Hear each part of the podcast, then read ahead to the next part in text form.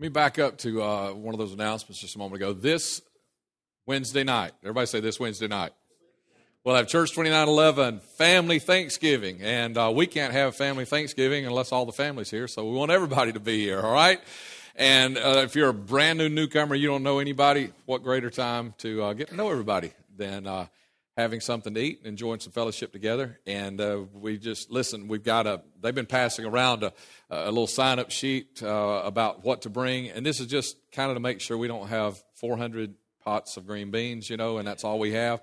But if you don't sign the sheet, bring whatever you want to. You're just asked to bring a dish and a drink, you know, a a two-liter or a jug of Milo sweet tea, my favorite, a jug of Milo sweet tea or whatever, you know, that your family likes to drink, you know, but whatever your favorite dish is. And this is really just fellowship, and it's important. We, every, how many of you are busy? Anybody busy in their life? Anybody busy? Busy? Yeah. And it's hard for us to get time for fellowship, right? I mean, it's hard for me. I mean, you know, sometimes I take two or three weeks just trying to plan a lunch with somebody, you know, because we're so busy. And we need this time together. You need this time with uh, other Christians. And so please be here, seven o'clock. And if you forget, or if you're so busy you can't even run by Dollar General and pick up a jug of sweet tea. Did I say that was my favorite? If uh, you can't, uh, don't have time to do that, then uh, please come anyway, because it's not about the food. Turn to the person next to you and say, it's not about the food. That's right, it's not about the food. Okay. All right, so last week we started the Thanksgiving sermon series, and I realized I, I learned something that uh, this in the early service is that I got way too much stuff to share again, uh, but and especially the, the uh, videos at the end, so I'm going to try to be as brief as I can in, in the first half of this message, because I got some videos to show you in the second half of this message. I want to introduce you to three missions. Uh, some of you will, or some of you know of one mission because we've been supporting it for a while, but if you haven't been around here very long, you're going to you're going to meet three new missions today, and so we want to in, in, introduce those to you. Uh, before we have a word of prayer, let me say this. Uh, this is our missions service today. It's about Thanksgiving. You say, well, why, you know, we're giving, you know, you know, why is it? Well, I don't remember who it was that said this, but I saw it again this past week. And uh, actually, I think I, I posted that on my Facebook. And I don't remember who said exactly how they said it, but it said the true measure of thankfulness is how you handle the gift you've received. And so the stuff that we've been given, you know, what do we do with that now? I mean, that's the whole thing about Thanksgiving. And so today we're going to talk about missions giving. We need you need to be involved in missions giving. Uh, I had no intention of uh, when God laid on my heart, you know, new church, new attitude, and all that, and had no intention of planning a church, raising a church that was not involved in giving missions. That it was all about us. Let's let's see how big we can get and how much money we can have and how much it always has had to be about missions. And that's why we began giving to missions from the very, the very first offering that we had as Church twenty-nine eleven. We made a missions donation out of that offering. And uh, before we were Church twenty-nine eleven, we've uh, uh, we've done things like the Christmas shoe boxes, and uh, we're actually going to kick that off again today, beginning today. You've got about two weeks to get that together. We'll talk about that a little bit more. But it's always been about that. Now, during the first service this morning, as Trace was sharing this prayer request that today is International Day of Prayer for uh, the persecuted church, we forget that there's a persecuted church. We're not. We're not persecuted. We're spoiled. But there's a persecuted church in another place today, in another country today. And we forget about that. And as he was talking about it, there was a, a, a special request that was sent to us this morning, which is how we found out about that. And this was about a particular man, Said, I believe was his first name, S A I D. He's a Christian in Afghanistan. And as Trey said, this guy, he wasn't preaching. He was just a Christian. He'd been a Christian for years, but finally somebody got tired of him, and they've had him thrown in jail, and he's been beaten, and unspeakable things have been done to him while he's been in prison. And uh, they've asked for people to pray. They've asked for us to pray. This is just one. And we forget about that. We think, oh, no, that doesn't happen. Or, that doesn't happen in this day and age. It does happen. People are dying today just because they love Jesus Christ. And they've asked, uh, you know, especially Americans, that we would put pressure on because we've been able to get others released. And they've asked us to write letters, call the White House, do what we can, write your congressman, those kinds of things. And, and as, as Trace was talking about that in the early service, I was, I was convicted as I sat there. You know, um, I think it was this past January, uh, Trace and I, be, now Trace wasn't as, as, as my wife, I think she thinks I was rude in this. I, I've tried not to be rude, but uh, Trace, I don't think Trace was rude, but uh, we started a little boycott of uh, one of our favorite restaurants in town. And I don't want to eat there hardly anymore, Chili's. You know what they did? Is they discontinued the sweet chili glaze sauce on their chicken. You can't get it anymore.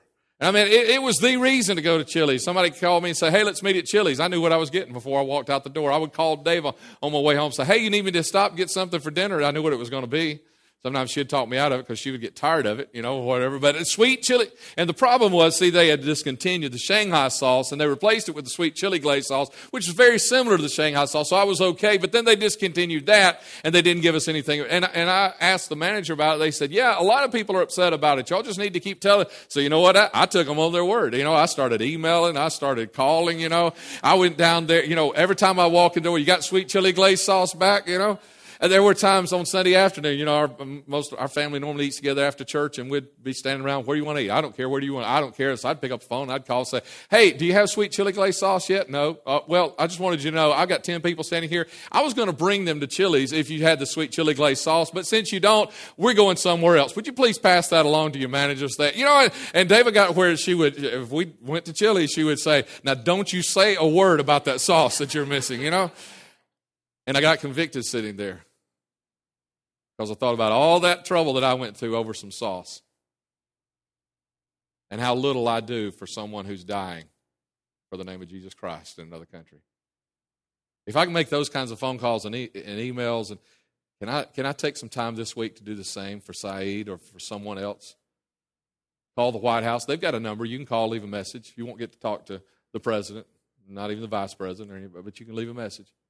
You can write letters to your congressman. You can call the congressman, leave a message there. This week, I need to be praying. I, I need to spend. I need to spend more time for Saeed than I spent over my sauce. I am stinking, stinking spoiled that I can spend that much time over that, and I can't spend that much time praying for somebody. Let's have a word of prayer, and let's ask God to please stir us. Would you ask God to convict you, just like He did your pastor a little while ago? God, I ask you, God, hear us right now. God, let us be convicted over our spoiled attitudes. God, that we, we could spend we could spend days and weeks planning and plotting ways to let people know we're dissatisfied about a sauce.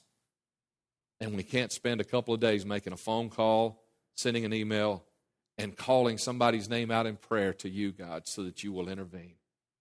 God, convict us today of being stinking spoiled. Lord, and convict us today. God, we said last week that you get, you have given us too much so that we could share with somebody else. God, those those somebody else people are not just right here in this room, but God, they're here in our city, they're here in our country, they're all across the world. And God, you didn't just give us too much finances, Lord, you gave us too much freedom. More freedom than I can use. I'm not using all my freedoms. God, I ask you, Lord, help me find a way, God, to share that with somebody else. Maybe by challenging and, and demanding from my government that they do something. God, you've given, you've given me more love than, than I deserve, more love than I can hold, Lord. Give me an opportunity, some way to share that as well. Convict us today, I pray, in Jesus' name. And everybody said, amen. In this word, in the scripture, there are two times that Jesus, we find out Jesus wept. Okay, he may have prayed, may have cried a whole lot of times, but we only know of two times that it mentions it. Now, he cried out sometimes, things like that, but he cried or he wept. And this word wept doesn't mean just, uh, you know, had a tear. It means he sobbed. Okay, he, he boo-hooed. He mourned over something. You remember when any of them it was? Most of us remember one, right? Remember that he he wept. I meant the, the little short scripture in John, you know, where it says Jesus wept was about being at the tomb of Lazarus, his friend, when his friend Lazarus died, and Jesus wept. Most of us remember that one, but there's a second time. That's the one I want to bring to your attention today, and it's right here, and it's in Luke chapter nineteen. Now, as he drew near, he saw the city and wept over it. Jesus is on his way to Jerusalem.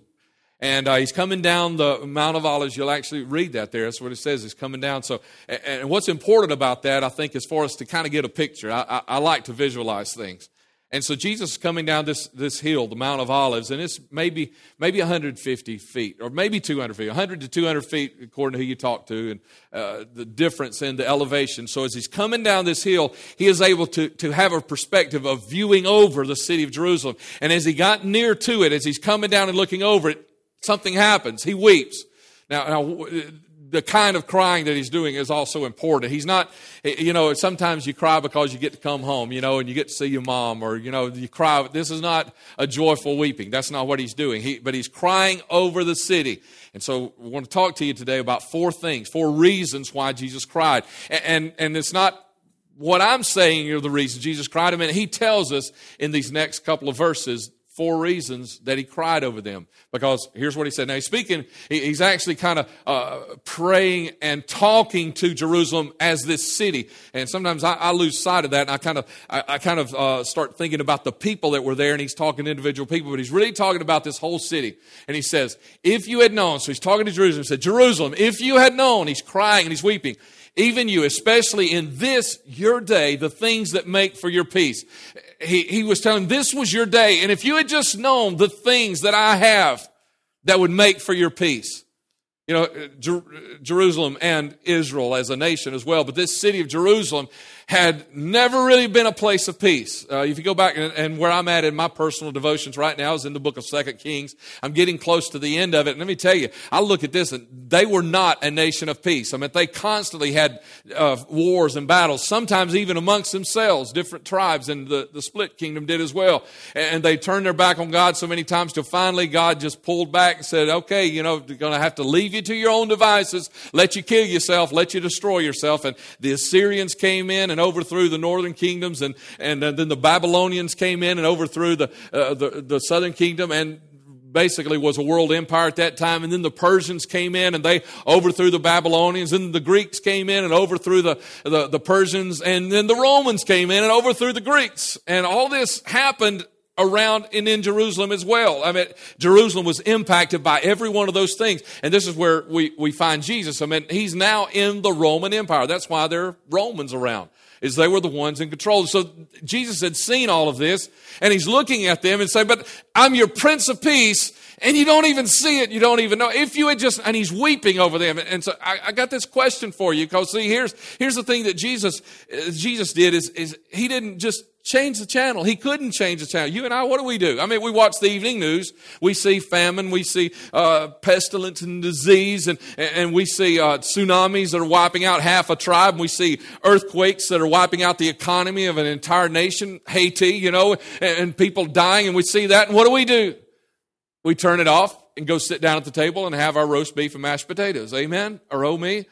But Jesus couldn't do that. I mean, he's standing here looking at it. Why? Because he was not an uninterested bystander. This was his mission. This was the reason that he came. And he's standing there coming down this mountain. He's looking over Jerusalem, these people that he had been in and out of the city over and over and again. And he'd been sharing the peace that he wanted to bring to them. And, and, and, then, and instead of them embracing it, you know, they, they couldn't embrace it. And he, he could not just, just turn away and forget about it and go on with his day. And so it made him weep. And so here's the question I have for you. How long has it been since you wept? I mean, since you wept, how long has it been since you cried, since you, since you, you had tears in your eyes because of one of these stories? And my goodness, how many more kids can go missing in America and we find out somebody in their family killed them and hid their body? And, and, and do you cry anymore about it? Or do you just say, tis, tis, tis, another one of those, and change the channel or turn it off and go on? You know, we've, we've got to get where we can break again over the, the problems and the trouble and the turmoil that's happening in this world. Come on, we're, we're supposed to be the Christians. We're supposed to be the ones with the heart of God. We, we're supposed to see what Christ saw and say, well, wait a minute. God wants to bring peace into your world, not this turmoil. How long has it been since you cried? Don't answer. It's rhetorical. It's something just for you to answer in your own heart. And so then he goes on right here at the end of it. He says, but now they are hidden from your eyes. The other thing that made him cry was they were blinded.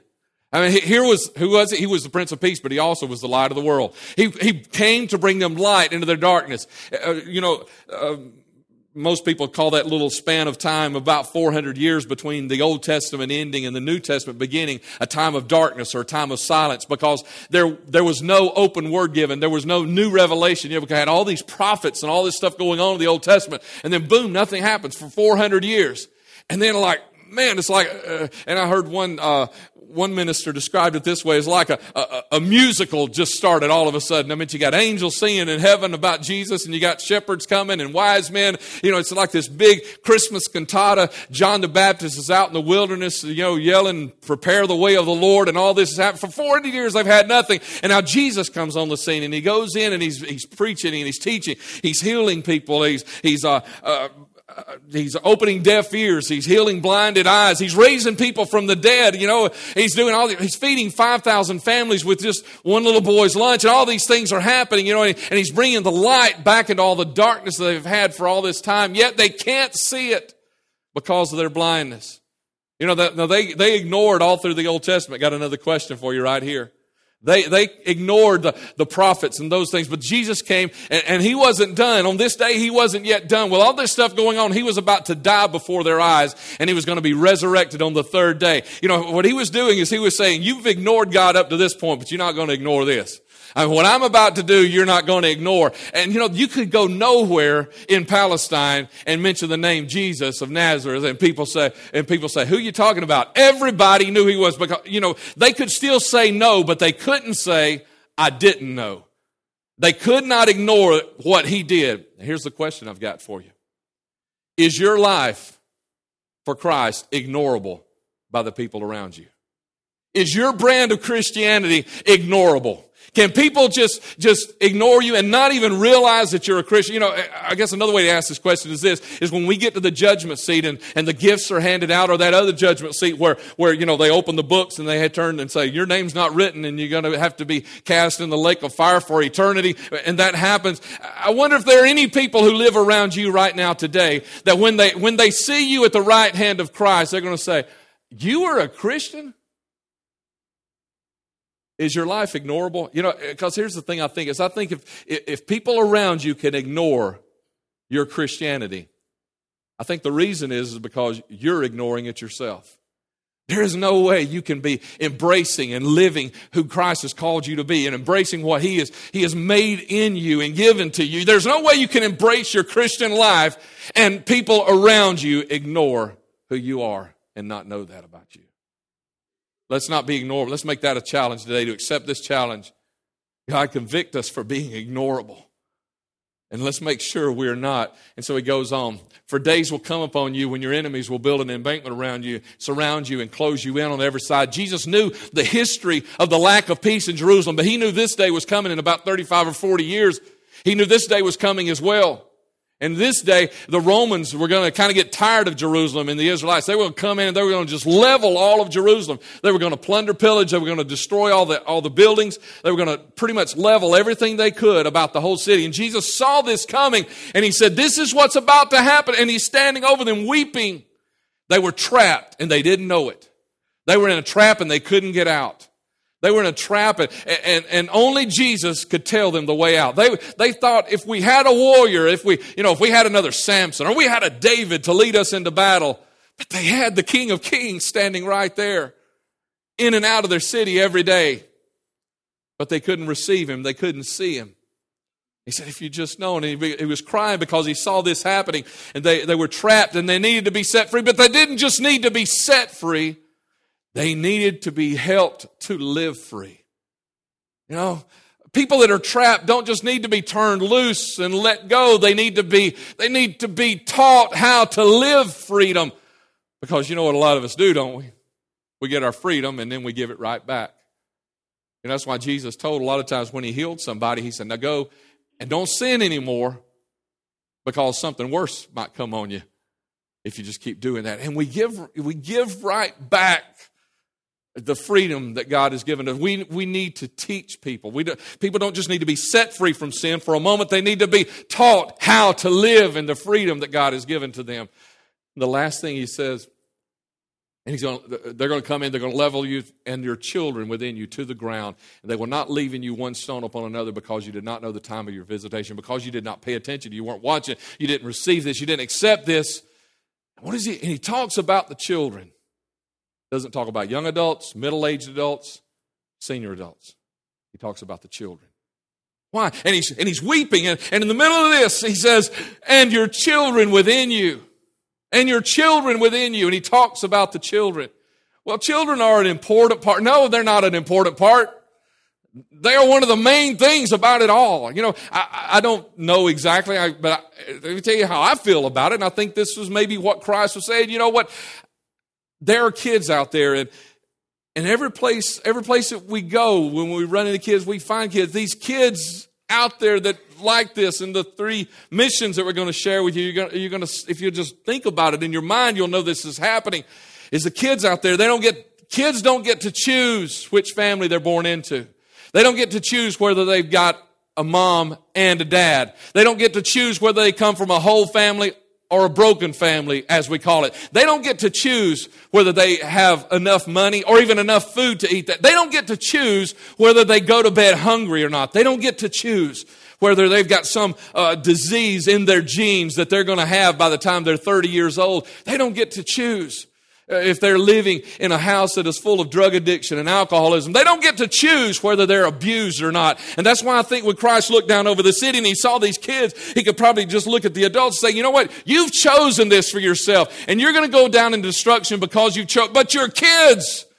You say, but it's not just kids, is it? Well, wait a minute. I beg to differ, because Mark chapter ten, verse fourteen, when they brought, when people began bringing their kids for Jesus to pray over and bless them, the disciples said, oh no, y'all can't bother Jesus with these, all these little kids. Jesus said, don't forbid these little, let them come to me. Don't forbid these little children to come to me. But he went on past that, didn't he? He said, because of such is the kingdom of God. It's about the kids. It's got to be about the kids. It's got to be about the kids. And these are the things that were causing Jesus to break down and cry as he looked over the city. If these are the things that are touching Jesus' heart, then if we've been entrusted, if we've been entrusted with his mission and with, with his heart and with, and with his calling, with his, his uh, plan, if we've been entrusted with that, then we need to start crying over the same things.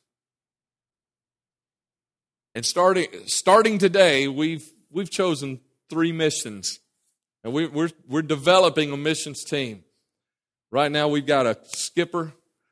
We, we're developing a missions team. We've got some other people that we're talking to. We're waiting to hear back. Yes, I'm on board. Yes, I'm on board. Yes, I'm on board. A missions team. And this doesn't mean they're leaving the country, but it's a missions team to help us help us get a focus on our missions again. Because we don't just need to be a giving church. You need to be a mission-minded person, individual Christian. Child of God. And Shannon Harbin is our skipper of the missions team, and we're just waiting for the rest of the pieces to come together. But starting right now today, we've chosen three missions to promote to you that we want you to get for the next twelve months. We want you to get a heart for a mission. We want to introduce these to you. Some of you know this first one. It's our it's our four mission, something that we've been involved in. We've done several things with them already, and, uh, and I want to introduce these to you right now. Share with you our foreign, our national, and our local mission that we're going to be supporting over the next year and calling your attention to. Listen, open your open your heart right now and say, God, let me be moved by the need in one of these missions. Our foreign mission, Bread of Life Orphanage. When Cecil Pagel first visited in two thousand, Broșteni was a place that had seen much suffering and heartache. High unemployment, government waste, and the long-time abuses of dictator Nicolae Ceausescu left the country in shambles. Many orphans and widows were abandoned by family members who left the country to find jobs. The orphanage workers have found kids sleeping in train stations, begging at gas stations, and living in dilapidated buildings. In April of two thousand two, Bread of Life purchased an old mine worker dormitory, a large three-story building which over the last seven years has been home to two hundred needy children, and each has been taught about the love of Jesus Christ. Daily, dozens of kids from all over the city come to the orphanage for a hot lunch, to receive medical attention, to get a warm coat or shoes, and these too hear a devotion about the love of God. Church twenty-nine eleven has been a partner with Bread of Life since before the church was launched eighteen months ago. We have supported them financially, been involved in the summer food drive, Christmas shoe boxes, and in the fall of two thousand nine, Church twenty-nine eleven paid for a well to be dug, the only truly clean water in the whole city. Bread of Life needs continual financing to provide the hot meals, warm clothing, and housing for the ninety orphans housed there and the dozens more who come daily. For twenty-five dollars per month, you can also sponsor an orphan Correspond with them and take them under your wing for prayer and encouragement through regular correspondence. Church twenty-nine eleven recommits our prayers, efforts, and giving to the Bread of Life Orphanage in Broșteni, Romania as our world missions effort. Hey, would you celebrate with me what they're doing in Broșteni? Amen. Share with you real quickly if I can. Listen, we're connected with them because I know Cecil Pagel from my days back in Texas. And Cecil Pagel uh, was moved upon. Uh, I spent too much time in the early service, and I don't have it. If you want to know, come ask me. I will tell you about why these kids are in such need. I'll tell you about why this nation is in such need. I'll, I'll tell you about how they've chained kids in the state-run orphanages to their cribs because they don't have enough people to watch the kids. These kids who live live in a crib. Now, in this country, we get mad when we stick a chicken or a calf in a box, and that's all they get to live in. But they were made to live in cribs, and they're deformed, and they're, they're crippled because they've never been able to get up and walk around. I said I wouldn't get into that too much. Ask me. I'll tell you about the atrocities that are there. And this this mission, it meets the four criteria of the message I just preached to you. They have no peace. I don't know if you caught this, but many of the kids at this orphanage that we've been supporting since before we were a church, Church twenty-nine eleven, many of these kids, their parents just simply abandoned them and left the country to try and find jobs in other countries. And they're still finding kids living in abandoned buildings. It's about bringing them peace, but it's about bringing them light. Uh, the, the three things they do is they run the orphanage, they run, uh, they also minister to the uh, uh, widows in the neighborhood in the city of Broșteni, because these widows were also abandoned by their kids. Their husband died, their kids abandoned them, went to other countries, and so they minister to the, to the widows there as well. And then they also provide a hot meal to as many kids as will come, because they've, they've got all these kids that come. They'll have dozens of kids show up for a hot meal, for a hot lunch, and they, they feed them, but then they also share with them the message, the love of Jesus Christ. And then they then they have to send them on their way. They, and these kids are like saying, would you please take me in? They're, they're asked by these kids, would you please take me in? I want to live here too. And they have to send them away because if they try, if they keep more than they've got beds for, the government will shut them down. So they're bringing the light not just to the ninety-something kids that they've actually got beds for, but to everybody in the city. And trapped, yeah, they've been trapped, but here's what they're doing is they're teaching these kids, they're giving them life skills, and they're making sure they go into school and getting an education, getting vocational training to be able to live their life beyond that as well. They're getting them out of the trap. They're teaching them how to live in their freedom. They're doing, they're doing all of that, but then it's also about the kids. That's really what it's about. And the cool thing is about even when they minister to the widows, one of the things they do is they've got they've got a farm, and they raise... The biggest thing they raise is, most of what they raise is potatoes, because potatoes are, are cheap, fun, easy, you know, they fill up, everybody likes them, all of that. And so what they do is they actually let the kids work the farm, and then they help let the kids help deliver the potatoes, so the kids realize they're connected and they're doing ministry as well. So it fulfills all four of the criteria of what Jesus Christ wept over. And so I want to encourage you to pray about being involved and, and connecting with them. Uh, and you can get a card. One of the, a couple other things that were mentioned, one was mentioned there is, is uh, you can sub- sponsor a kid. We sponsor a kid at this orphanage, twenty-five dollars a month. And it's not so much the twenty-five dollars. That helps them so much. But you can send them special gifts. You can correspond with them. You can pray over them. You can say, hey, I prayed this for you today. They can tell you what they need. They can share with you. Uh, and then the other thing is the shoebox. We're starting this today. You got like two weeks to get your shoeboxes together. The cards are back there on the table. They look just like this. You can go find one. It tells you everything you need to do. Most of you have seen this, or you've done it before in the past. We've done it here. We're doing it again this year because we want to help them provide. And, you know, here's the thing is they don't just provide Christmas shoeboxes for the ninety-something kid. They provide Christmas for every kid in Broșteni that they possibly can. And they can't do that without a lot of help. So get that as well. So pray about this. Think about this. Maybe God's moving on your heart right now. This is the place your heart needs to be connected for your missions giving. Now let me introduce you to our national uh, missions uh, that we want to support, and this is Battle Cry Resolutions. Eight years ago, while on a missions trip to South Dakota, Vance and Tracy Bishop were forever changed as they felt the call of God to return as ministers to Native Americans on the Standing Rock Indian Reservation. The history of the Lakota Sioux Indians is one of beauty but also of despair.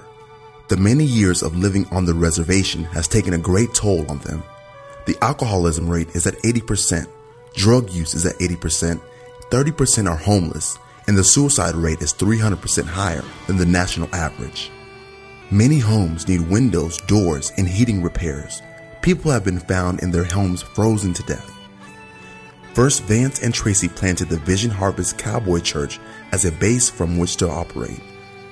This church also reaches out to unchurched farmers and ranchers, and just two weeks ago they purchased a permanent building.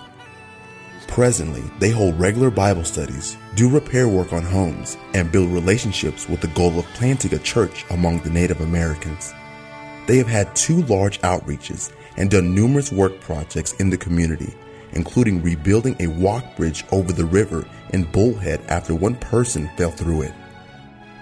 Vance writes from South Dakota, "The greatest need here is Jesus Christ. Without the love of Christ, these people will continue to perish, to do the only things they know, drugs, alcohol, and Indian religion, which is dark and hopeless. They have heard preachers for hundreds of years. It is time they see the Bible in action. It is time they feel the true unconditional love of God. It is time that somebody stands by these people and loves them right where they are." Church twenty-nine eleven commits our prayers, efforts, and giving to Battle Cry Resolutions in Bullhead, South Dakota as our national mission effort. Let's celebrate what God is doing already through them. This is a this is a brand new brand new uh, ministry, and uh, Vance and Tracy just up there on mission trip said somebody's got to minister to them, and that's the cool thing. Is man, there, there's been all kind of churches go through, been all kind of evangelists go through, go in and preach a weekend or a couple of weeks or something. Somebody's got to go up there and live with them and show them Jesus Christ, and Vance and Tracy have done that. Uh, does it f- fulfill the the criteria? Yeah. These people have no peace. three hundred percent higher suicide rate than the national average. They have no peace. Do, do they need the light? Are they blinded? Yeah. I mean, their their their uh, religion there, the, the Indian religion, I don't know how much you know about it, but you and I would liken it very close to something like witchcraft. It's a very dark thing. Uh, are they trapped? Yeah, they're trapped into this. It's hard for them to get out. It's hard for them to get off the reservation and get a good enough education to really make any money. They're dependent on the government, which isn't a lot of help. They're dependent on the tribal councils, which Vance tells me they basically ignore these people. People are dying, freezing to death in their homes, not walking down the street, in their homes, freezing to death. And one of the things they, they're doing in reaching out to the community is just re- replacing windows and doors in the homes, just so people know they're not going to freeze to death before, before uh, daylight. They can't break out of this. Tribal councils, Vance told me, just ignoring their, you know, the needs that they have, and they need someone to do this. And, and that fourth criteria is the kids. Oh yeah, the kids.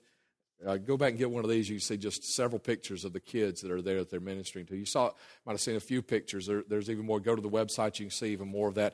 Here, here, here's here's this cool thing though. Is if I said today, God needs to call somebody out of this group right here to go live in South Dakota and minister to them, everybody's stomach starts tightening up right now, huh? Go, uh-oh, I don't know if I can do that. But here's the cool thing. That's not what we're talking about today. God doesn't call us to go to places he hasn't given us a heart for. I mean, if he calls you to go do something, you're gonna you're gonna be head over heels excited about going, because that's the thing God gifted you and your family for. And that's who Vance and Tracy are. This is what God has gifted them for. And so God's not asking us to go there and to, to move our families up. He's already moved a family up. And the connection is, well, Vance's dad, Cliff Bishop, is a member of Church twenty-nine eleven. If you want to know any more about that, ask him. I'm sure he can share with you. I heard some guys talking about deer hunting in, in between the services, and I said, y'all need to plan a missions trip right now to go up, because let me tell you, I saw some pictures on the website of a trailer load of deer they had brought home from one hunting trip. So, you know, just the things and the awesomeness up there. They they need, and I want to encourage you, they need people praying for them, supporting them financially, and some work teams. And uh, Cliff and I have already talked about trying to put together a work team. He's willing to put together a work team for next summer to go in and help them. They've got this new building, eight thousand dollars for that building. Now, it needs a lot of work. It's got a brand-new metal roof on it, but it needs a lot of work. They need the finances to do that. They need some They need some help pulling that building together. They've already they've already planted a church as their base to go into the Indian reservation, a place that they can go in from there and they can minister to the people in the Indian reservation. And now, like the next steps, are just keep building that favor so they can eventually plant a church on the Indian reservation to really reach the Native American uh, Lakota Sioux that are there uh, in the Standing Rock Indian Reservation. So let me encourage you, pray, open your heart right now, and say, God, is this a mission that I need to connect with? Is this something that, that touches my heart? God, just, just help me in this. I, I, I want you to connect with one of these today. So, so the third one now, introduce you to our local missions. In nineteen ninety-four, at seventy-nine years of age, John Glasser founded an in-school literacy tutoring program. As the program extended into twenty counties across Alabama, he came to realize that many of the kids they were helping had never been in a church or heard the gospel. As a result, in two thousand three, Discovery Clubs of Alabama was begun as a pilot program at Gate City Elementary School in Birmingham. With fourteen volunteers from a local church, they begin ministering to forty children one day a week after school. They share the gospel and lessons on life values with children as well as sharing themselves through their time and affection. Today they reach over one thousand kids in grades two through five Praise in eleven God. Public schools. Praise and God. This year, Discovery Clubs has invitations from eighteen schools to hold clubs in their schools. With enough financial support and volunteers, they can reach many more children with the message of the love of Jesus Christ. To do that, they need the support of Christians and their churches. Volunteers are needed to work new clubs, and the funds to sponsor kids and provide curriculum and supplies are also needed. Presently, the only school in our area with a Discovery Club is Fultondale Elementary. That can change when someone in our area decides to help make it happen. Because from its inception, Discovery Club's goal has been to be in all Birmingham area schools, reaching thousands of elementary school children that do not know Jesus Christ. Church twenty-nine eleven commits our prayers, efforts, and giving to Discovery Clubs of Alabama as our local missions effort. Let's celebrate what they're doing already in our schools around us. I don't know if you know or not, but before pastoring here, you know, we've, we've pastored and then we've been involved with youth work a lot. But before coming here and, and uh, relaunching uh, this church as Church twenty-nine eleven, uh, I served with uh, as state state director for First Priority, which is a, a type of club thing for kids, teens in high schools. And we were looking for, and uh, we didn't really understand or know that much about Discovery Clubs, we were looking for a partner in elementary schools. And I'd heard a little bit about it, but I did not know anything really about it until Shannon invited us. Shannon used to work with Discovery Clubs, and she still does She still does some stuff for them in their promotions. She invited Dave and I to go to a banquet just a couple of weeks ago on a Friday night, and so I could hear more. And also uh, went on their website and just just lot, watched a lot of videos and, and read a lot about it, and uh, to learn more about what's going on. And I, and I thought I thought then, I said, maybe this will be our local missions that we can support, giving us a foreign, a national, a local mission. John Glasser, when he was seventy-nine years old, founded this literacy pro- project. And then when he was eighty-nine years old, he started Discovery Clubs. eighty-nine years old. eighty-nine years old. And he retired last year at the age of ninety-three. This was his heart. And I'm praying somebody here today, you would have the same heart, that they're reaching a thousand, a thousand or more kids every week now in the eleven schools that they've been in for this past year. And this year they had invitations from eighteen elementary schools in the greater Birmingham area to come in and bring Discovery Clubs. I'd like to see it in Mount Olive Elementary. Ages two through five is what is what they focus on. I'd like to see it in, in Gardendale. I'd like to see it snow. I'd like to see it in, in all of our schools around here. But it's going to take somebody who's willing to give. It's going to take somebody also who's willing to volunteer. And you can go back and read about the volunteering a little bit back there. There's a card back there for you to fill out if you want more information. Does it meet our four criteria? yeah, let's go back to those kids, the peace, what they live in. I, this used to it used to grip me when I was a state youth director and we ran camps, and uh, especially on the last night we'd have those kids. You know, all week long we had provided a Christian environment for those kids, and it, and, you know, it, it just hit me on that Thursday night. The last service we would have of those kids, I would think, we're about to send some of these kids back into abusive relationships. We, we've get, gotten them out of their homes where they've been sexually and physically abused for four days. We're about to send them back into that. Some of these kids have been fed the best food they've had, camp food, in all these years, and we're about to send them back to hunger. You know, and it's the same thing. Every school you go to, you get into any classroom. You know, I use, I've, I've encouraged this a lot, and people just pray over the school. So you pass a junior high school, pray that the spirit of suicide be bound today, because there's a, if you pass a middle school, there's a kid in there thinking about suicide that day. And every class you go into, every elementary class, that's those same kids. The kids I was talking about earlier, they didn't choose to live in the poverty they live in. Their parents, their lazy parents did, or, you know, they didn't choose to, to, to not to not have enough to eat last night. Their parents did. They didn't choose to grow up in a in a home that's full of drug abuse and alcoholism. They didn't choose that. Their parents have chosen that. Discovery Clubs is, is giving those kids a chance. So is it bringing some, yeah, it's bringing some peace. But it's bringing some light as well, because they're talking to them about Jesus. Some of you thought prayer and Bible was outlawed in school, didn't you? No, the Supreme Court protects it. It just has to be done in a certain way. And Discovery Clubs is one of those, one of those uh, ministries that has found the way to do it, and do it within the law, and do it in a way that is impacting kids. They're bringing light. They're also they're they're also not just doing that, but they're finding a way to not just uh, set them free from, you know, from their sin, but also teaching them how to live free, because they're spending an hour with them every week. It's not a quick devotion, send them on their way. They're spending an hour with them every week, and they're teaching them uh, life skills as well, teaching them how to live their life, how to live their freedom. And it's all about, this one's all about the kids. So yeah, it meets all four criteria. Now, I could talk, honestly, I could talk to you for another hour about all three of these missions. If you want more information, just ask. We got a lot of information back there on the table. Uh, please, please go by and pick up something, whatever's on your heart today. If you want more information about Discovery Clubs, talk to Shannon. She's the expert on that, because she's worked with them. She knows what they do, how they do it, if you want to know more about that. But if you want to know what I, I could spend, you know, if you had time, if you got time you want to ask me, I'll tell you what's going on in these missions. And I could spend an hour talking, easily talking about each one of them. And here's the thing that's different. We're we're we're trying to take our missions program up a notch here at twenty-nine eleven. This is not where we want to be. This is just a step in the right direction, okay? The, the, this next step is this, that you personally get a heart for missions. I don't want you to write a one thousand dollars check today and hand it to me and say, use it wherever you feel like it. No, that's not what I want you to do. I want you to write a check where your heart connects today. We've given you three options. I want you to write a check and put down the bottom of that four line, put down one of these, Bread of Life, Battle Cry, or Discovery Clubs. If you've got cash, you want to give cash, take an envelope. There's envelopes there in front of you, and write, write on it, Discovery Clubs, Battle Cry, or Bread of Life. Write one of those on it.